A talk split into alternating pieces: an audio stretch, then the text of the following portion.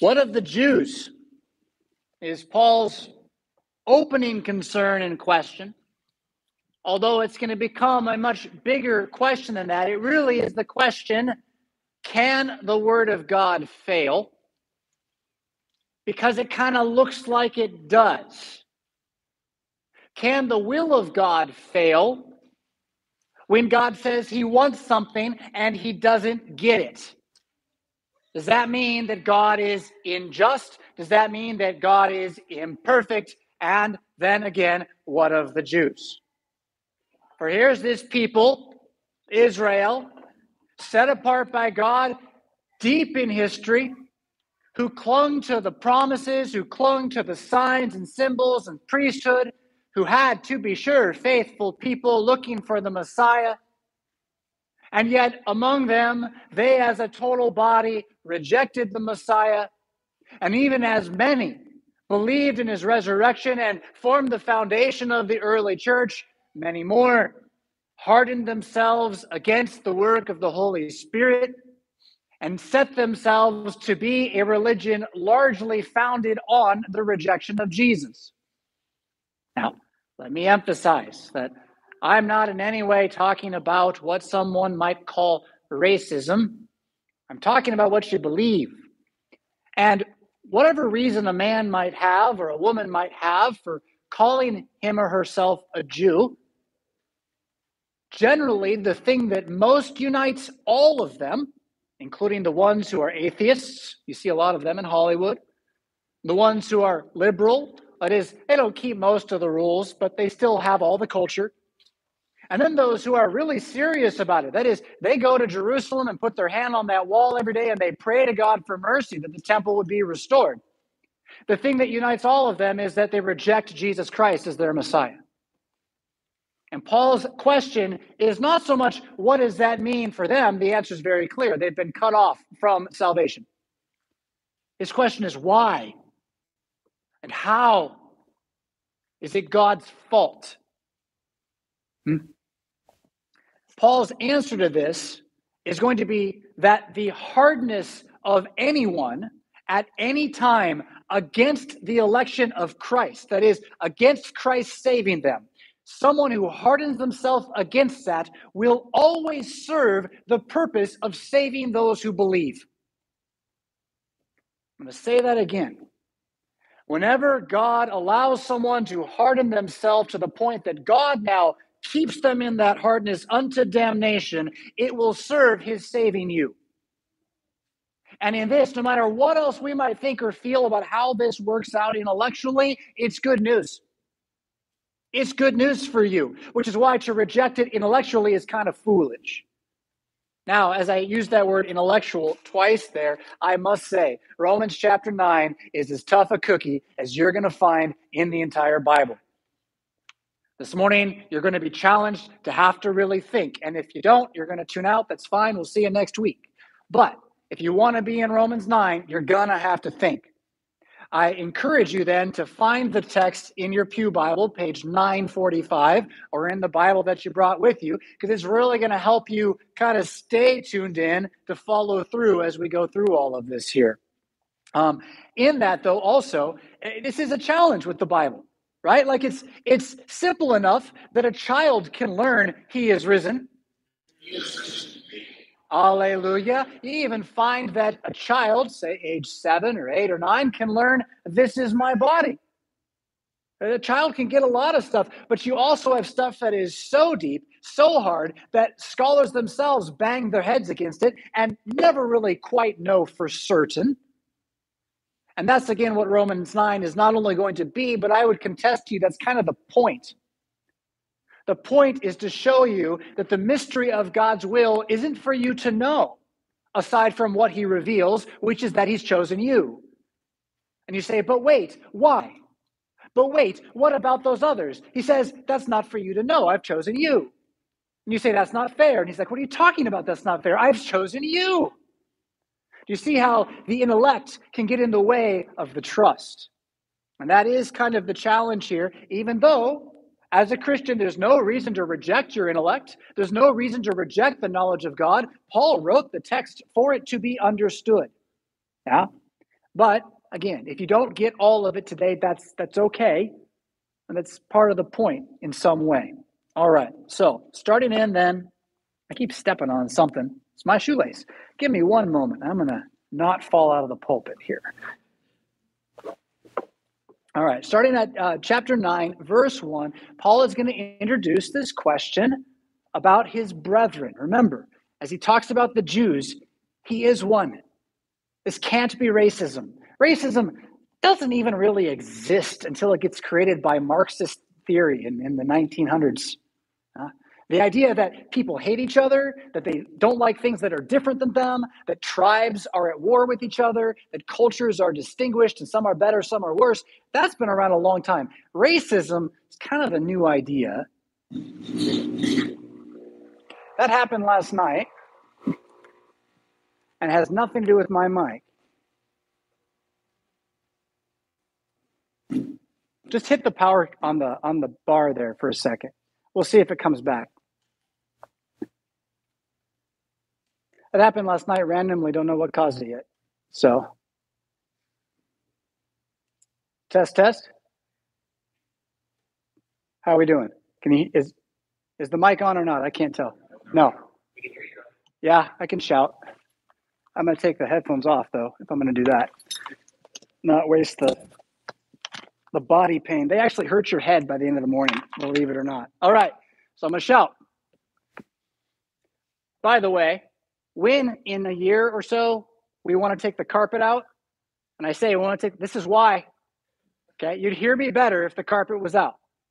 All right. Racism, I was saying, is an issue of the present age trying to pit peoples against each other based upon categories of victimization. That has nothing to do with this text. Paul is actually concerned about a tribe of people, a group of people who are more concerned with their bloodline than with the truth. And he's going to say in a moment that he would rather go to hell than have them not believe, but it's not actually up to him. And that is to be the spirit that we read this in and hear this in, and especially internet, the spirit you take this in. That we would, like Paul, give ourselves up if it were us up to us to be the substitutionary atonement. The Christian's going to feel that. I would rather die than have someone else go to hell. But the thing is, that's not what I'm for. That's what Jesus was for. That's what Jesus did. And so if you reject that, you reject that. All right. He says, I am speaking the truth in Christ. I am not lying. My conscience bears me witness in the Holy Spirit that I have great sorrow and unceasing anguish in my heart. For I could wish that I myself were accursed and cut off from Christ for the sake of my brothers, my kinsmen according to the flesh. They are Israelites, and to them belong the adoption, the glory, the covenants, the giving of the law, the worship, and the promises. To them belong the patriarchs and from their race, according to the flesh, is the Christ, who is God over all, blessed forever. Amen. But it is not as though the word of God had failed. So you see there Paul's concern for them, his heart for not only unbelieving Jews, especially them as one who's part of them, but you can take this today and apply this to your American brothers and sisters that do not believe in Jesus, that are led astray by all manner of confusion and tyranny and a wicked zeitgeist that's turned everything topsy turvy, you could wish that you could give up something to make them all believe again. Yes, but again, there's nothing you can do. Paul then points out how the Jews are special. As a people, they were given the entire Bible before anybody else. They were given the specific worship of God before anybody else. They have the patriarchs and the prophets. They have signs and they have wonders. And yet, Christ stands before them and they say, You have a demon. Now, is that every Jew that ever was? No, it's not. But it is every Jew that doesn't believe in Jesus. In fact, it is every human who does not believe in Jesus. So then he asked this question then Does that mean the word of God failed? He promised to Abraham that from his seed would come this people who would believe. What happened? Why do some of them not believe? And the insistence here, the rest of verse 6 is key. Well, not all who are descended from Israel belong to Israel. It's the same thing he said back in Romans chapter 2, verses 28 and 29, that Judaism is not a matter of outward things like circumcision. Judaism, if it's true, is a matter of inward things, that is, faith in the God who gave the sign of circumcision. But that God is Jesus. And so now circumcision and old wineskin is passing away, and the new wine has to be put in new wineskins. Think baptism. And so, again, regardless of if you are Jew or Gentile, it's not about the external thing, the water. The water's there to be sure, but it's about the internal thing, the creation of faith in your heart by the promise of God. So that a Christian is not one who is one outward, but one who is one inward. The same text applies. Yes? And then again, coming back to, does that mean the word of God failed to the Jews? No. Because he didn't promise that every person who would ever be born to Abraham, Isaac, or Jacob would be saved, only that they would have the promises of salvation. And that's a very key distinction, right? So that, verse 7, not all are children of Abraham because they are his offspring, but through Isaac shall your offspring be named. Verse 8, this means that it is not the children of the flesh who are the children of God, but the children of the promise are counted as offspring. So it's not about whether or not you were born to Abraham or born to Judah or born to David. There's only one man that matters for. His name's Jesus. For everybody else in all human history, what matters is do you have the promises and do you believe them? Yes? And that's what it means to be a child of the promise, an heir of Abraham's faith. Now, what he's going to do next in the text is go to some Old Testament passages to prove his point that not everyone descended from Abraham is actually a child of the promise. So it says, through Isaac shall your offspring be named. And verse 9, for this is what the promise said about this time next year, I will return and Sarah shall have a son. Now, there's a lot of story behind that statement. But key for us this morning, man, is that Abraham already had a son. His name was Ishmael. He wasn't from Sarah. The promise was to Sarah. And so Ishmael, he doesn't get to be part of the covenant. Also, same thing, one generation down, verse 10. And not only so, but also when Rebekah had conceived children by one man, our forefather Isaac, notice the R applies to everyone, not just Jews. Our forefather Isaac though they, Jacob and Esau, were not yet born and had not done anything, either good or bad, in order that God's purpose of election might continue, not because of works, but because of the one who calls, she was told, the older will serve the younger. That's what we heard read a little while ago. And then I believe from the book of Isaiah, the prophet, verse 13, as it is written, Jacob I loved, but Esau, I hated.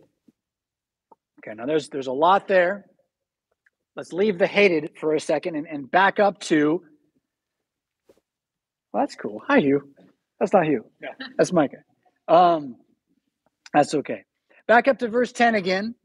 So the idea is before these two boys are born, when they're still in the womb, verse 11, they can't have actually done anything to please God or to make God despise them.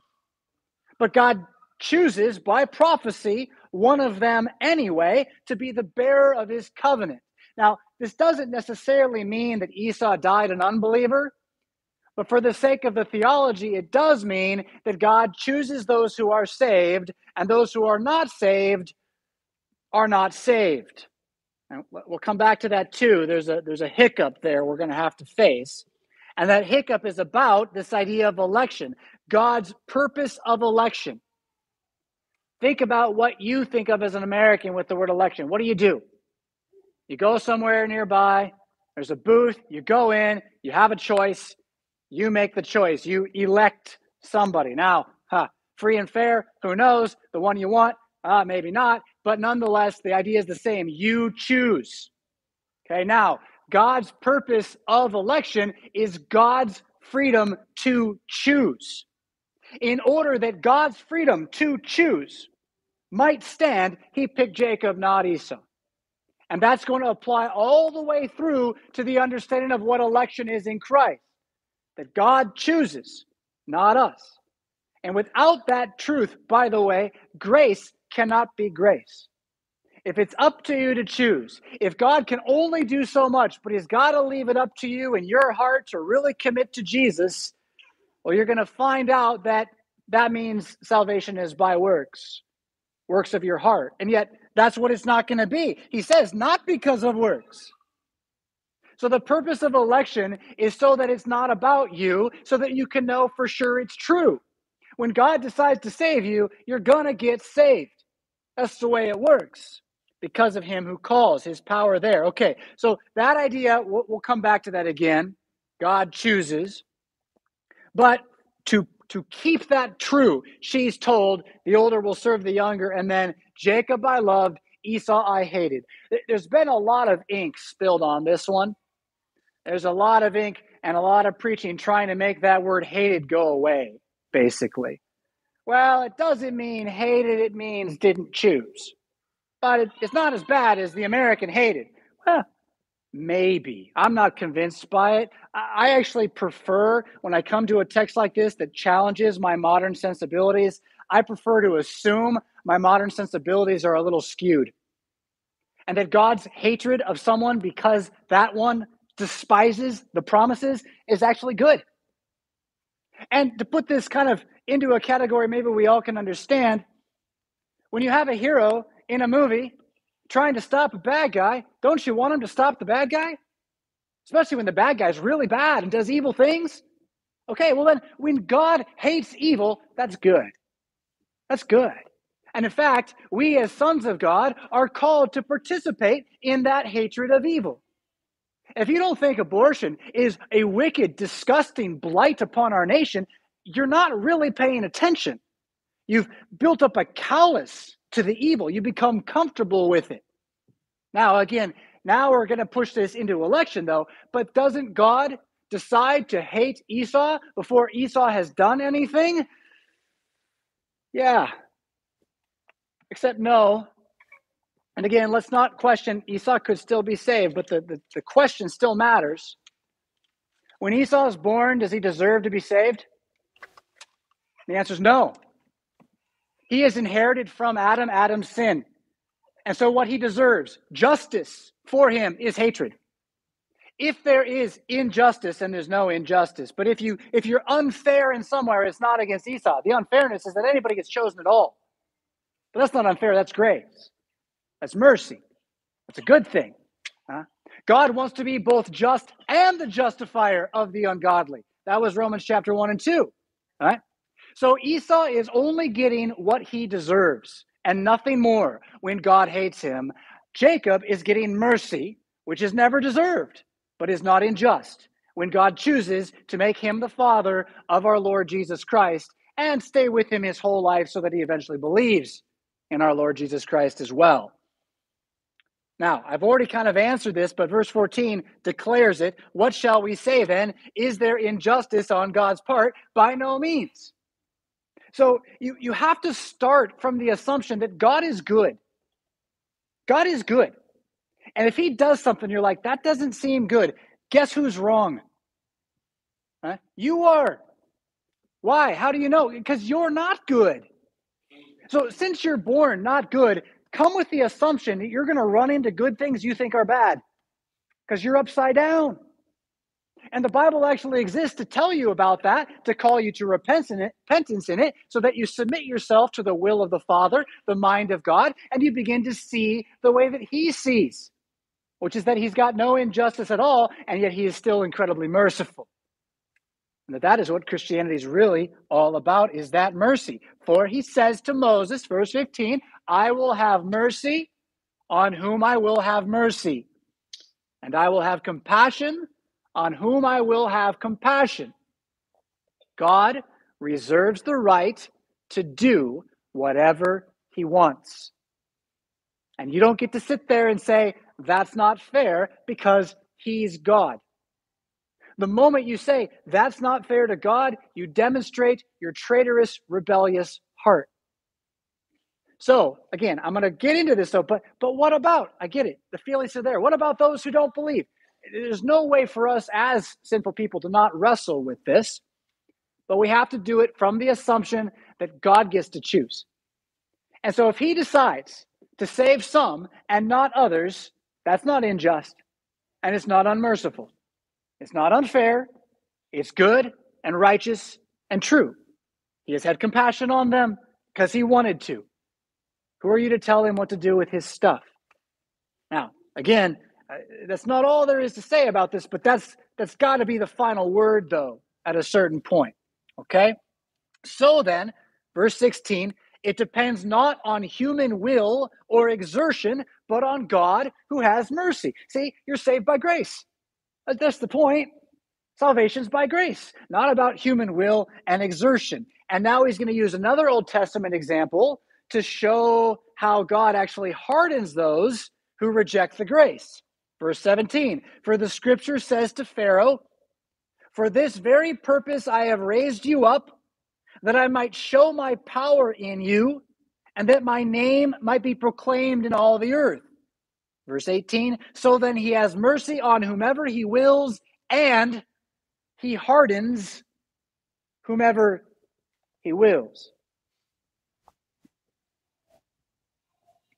It's hard to like that. It's really hard to like that.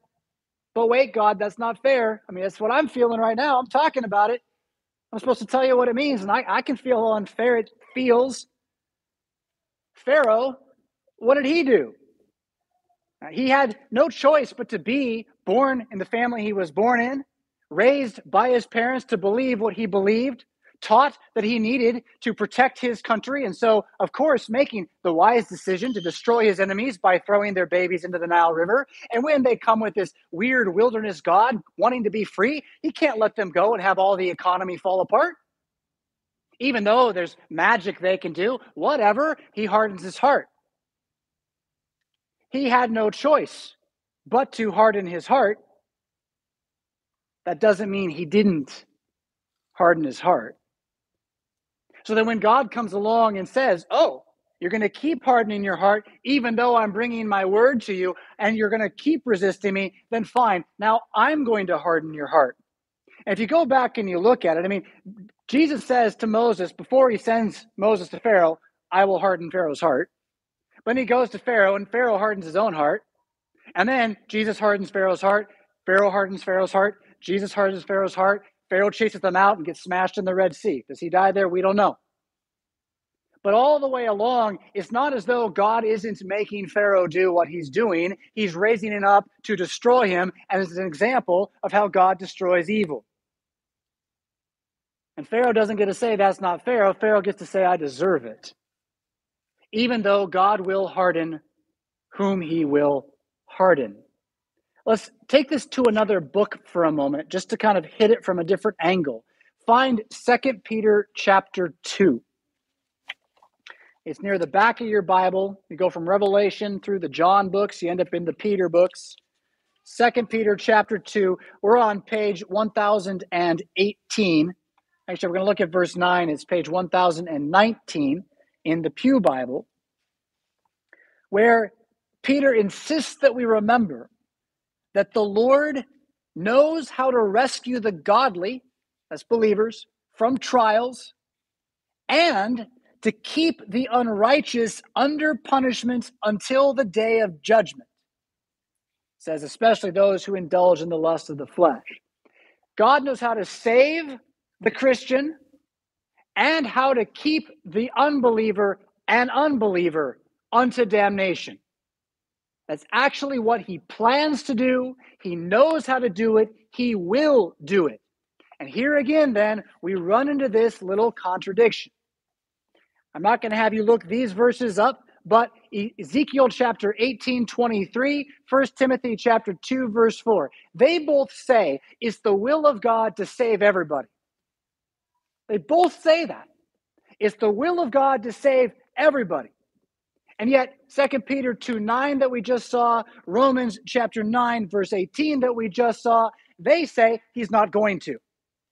Rather, he's actually going to put some people in damnation and keep them there. How does that go together? And the answer is it doesn't. You submit to Jesus. That's how. It's the mystery of his will. That's how. The closest I can give you is that God has the power to want something and not get it for himself. Which I know for us, that's like, that's impossible. How could you want something, have the power to do it, and not do it? Well, you're not God. Your ways are not his ways. This is the power of his restraint, his patience, even his mercy. He's not like us. I think you can come to love this idea when you remember this is about him saving you.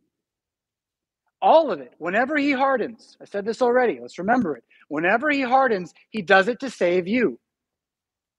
Does that mean it's impossible for him to have saved everybody that ever was? Well, that's not a question you get asked because it's just not what's going to happen. You're like a little child stamping your foot on the ground saying, Make the monsters go away and hiding in your closet with your eyes closed. It's not what is. What is, is that the way is narrow and few find it. That which leads to salvation. And the way to destruction, it is wide and many are on it. And in fact, once they are on it, at a certain point, God decides just to keep them there. And he does that so that he can pull some of them off of it, and some of them are you. And so, again, to get mad about him saving you is really weird. It is, it's really weird. It should demonstrate again how backwards we are.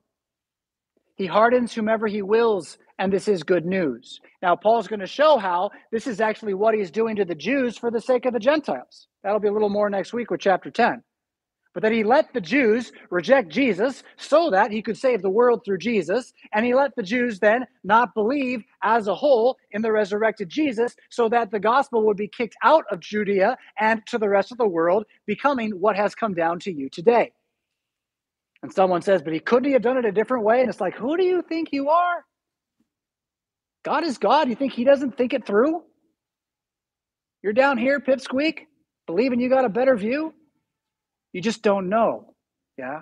All right. So, well, I just kind of hit this already, but verse 19, I'm dealing with this question. You will say to me then, why does he still find fault? Right? That's not fair. Pharaoh didn't have a chance. Why does he still find fault? Who can resist his will? But who are you, oh man, to answer back to God? Will you say, uh, excuse me, will what is molded say to its molder, why have you made me like this? Has the potter no right over the clay to make out of the same lump one vessel for honorable use and another for dishonorable use? What if God, desiring to show his wrath and to make known his power, has endured with much patience vessels of wrath prepared for destruction, in order to make known the riches of his glory for vessels of mercy, which he has prepared beforehand for glory? Even us whom he has called not from the Jews only, but also from the Gentiles. So the bit about the potter and the clay, I think, is pretty straightforward, right? Like, does a pot that the clay uh, that the potter makes, does it get to say afterwards that wasn't fair? Like that's kind of a silly thing.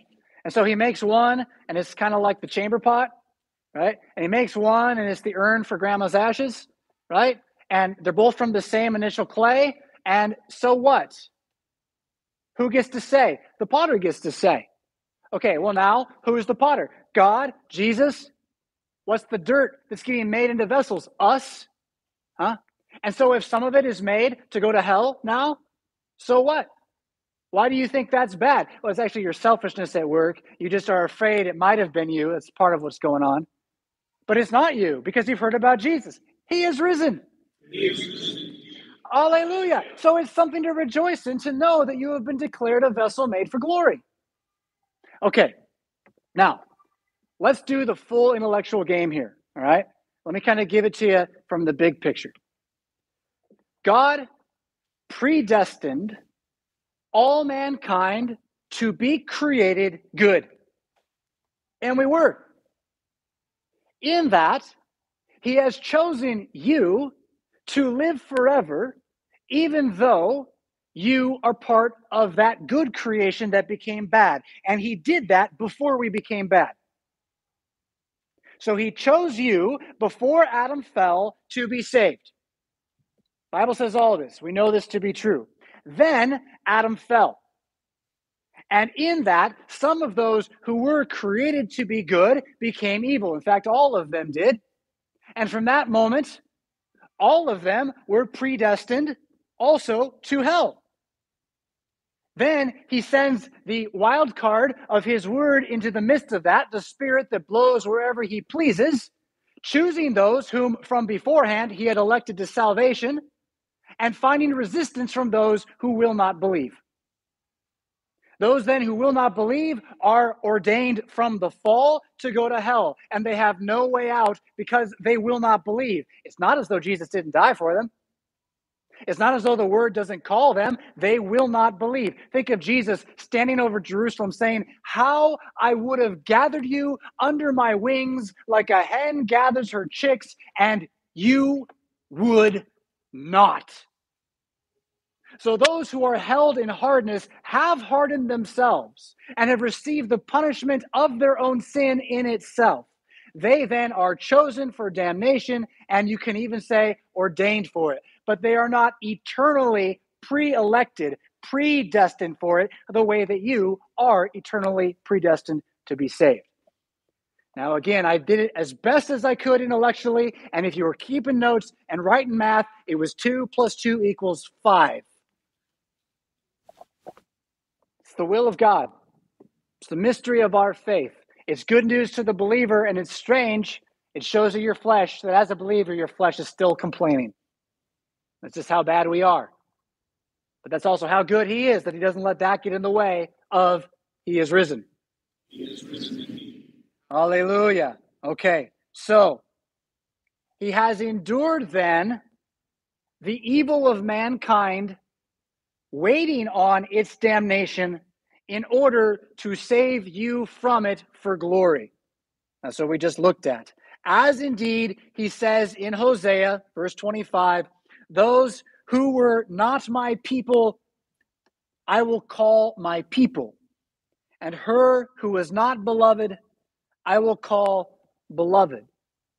So the idea here is that all have fallen short of the glory of God and then are justified by his grace. That anybody who believes was originally not a believer, but has been chosen to believe by him. And that especially if that belief moves from those who are Jews by blood to those who are not Jews by blood, this is only the way it's always been. That those who are unbelievers, not my people, get made into believers, my people. So again, can a Jew be saved? Yes in Jesus. That's how. And so one who is not my people now can become my people again. And that happens when the Spirit wakens them to faith with the call. We'll get into that again next week a little more with the whole bit about olive branches being grafted on and off. So you can put that in the back of your head.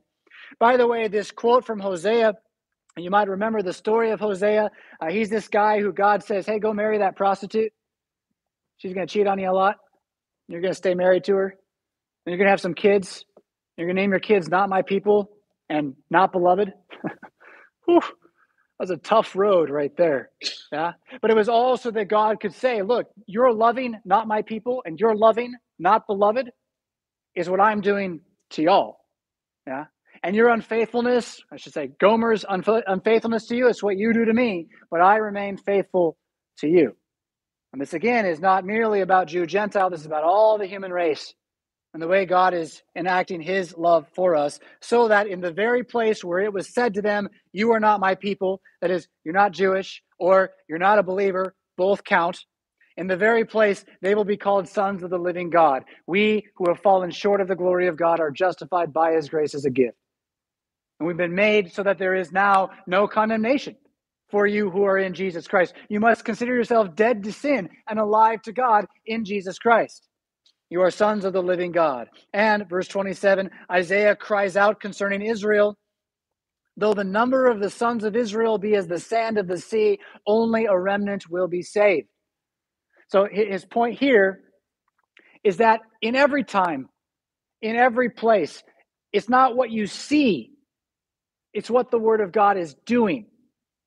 So when David's king and he's got the, the tabernacle and the ark of the covenant and he's got peace on various sides because he's won all the battles that God has given him, does that mean every Jew alive that day believed? And the answer is no. Only a remnant believed. The way is narrow, and few find it. The wide path to destruction, many were on it, patting themselves on the back for being such great religious people. Same thing in Solomon's day, same thing in Hezekiah's day, same thing in Abraham's day, same thing today.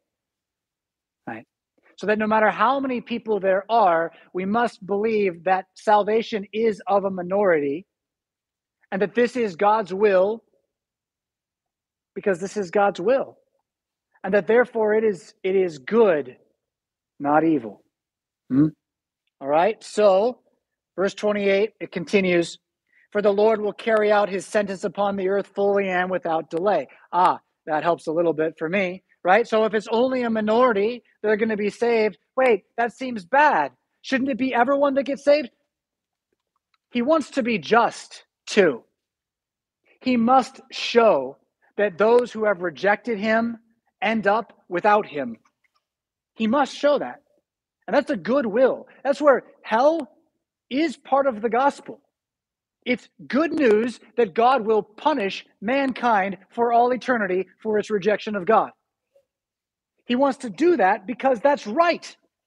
And to think that's not right is to think way too highly of yourself and way too low of your own sin the sin which indeed, when God came among us, what did we do? But we killed him. That's how bad we are. And so we truly do deserve this eternal punishment. And he intends to reckon that speedily. But he's also so good that he wants to save you from it. Both of these things are true. God wants to be just and the justifier of the ungodly. So, as Isaiah predicted, if the Lord of hosts had not left us offspring, we would have been like Sodom and become like Gomorrah. That is, as fire fell out of the sky and destroyed those two cities, so is how it would have been for everybody, everywhere, if God had not saved you, us, Christianity. So, what shall we say? What's the conclusion of this? This is verse 30. Previously in the book, where Paul has says, What shall we say then? He'll then ask sort of another question which he intends the answer to be no to. But in this case, he's not. In this case, he's really concluding. What are we going to say is the actual answer to this? That Gentiles, that's non Jews, who did not pursue righteousness, that is, people who were outside of the Jewish covenant and weren't trying to earn salvation in any way, but were content to go to hell, that they have attained righteousness. You've been saved by a word from outside of you. He is risen. Hallelujah. So you have retained a righteousness that is by faith, but that's been given to the nations.